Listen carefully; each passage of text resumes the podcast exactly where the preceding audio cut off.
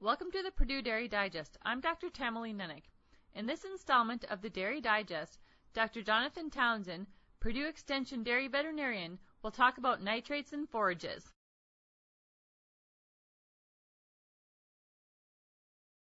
Due to drought conditions in some areas, dairy producers must once again be cautious about the potential for high levels of nitrates in forage crops to be used for silage, especially corn, sorghum, Sudan grass.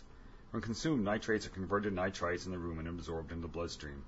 In the blood, nitrites limit the ability of hemoglobin to carry oxygen to tissues. Symptoms of acute nitrate toxicity in cows include weakness, labored breathing, rapid heart rate, discolored mucous membranes, and death. At lower levels, nitrates may reduce productivity and reproductive efficiency. High levels of nitrates in forages may occur due to higher levels of nitrogen in the soil and plants exposed to stressful growing conditions such as cloudy weather, hail, and especially drought that limit growth and grain development. Levels may be especially high in plants after a drought-ending rain encourages nitrogen uptake. If high nitrate levels are a concern, several steps should be taken.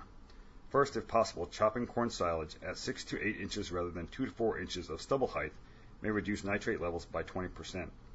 Second, avoid harvesting forages for at least three days after soaking rain following dry conditions. Third, all forages of concern should be tested at a laboratory.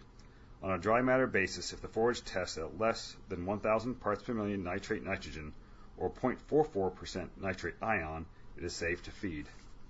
If higher than these levels, the forages must be gradually introduced and fed at levels that restrict the total ration dry matter nitrate to zero point four percent or zero point zero nine percent nitrate nitrogen.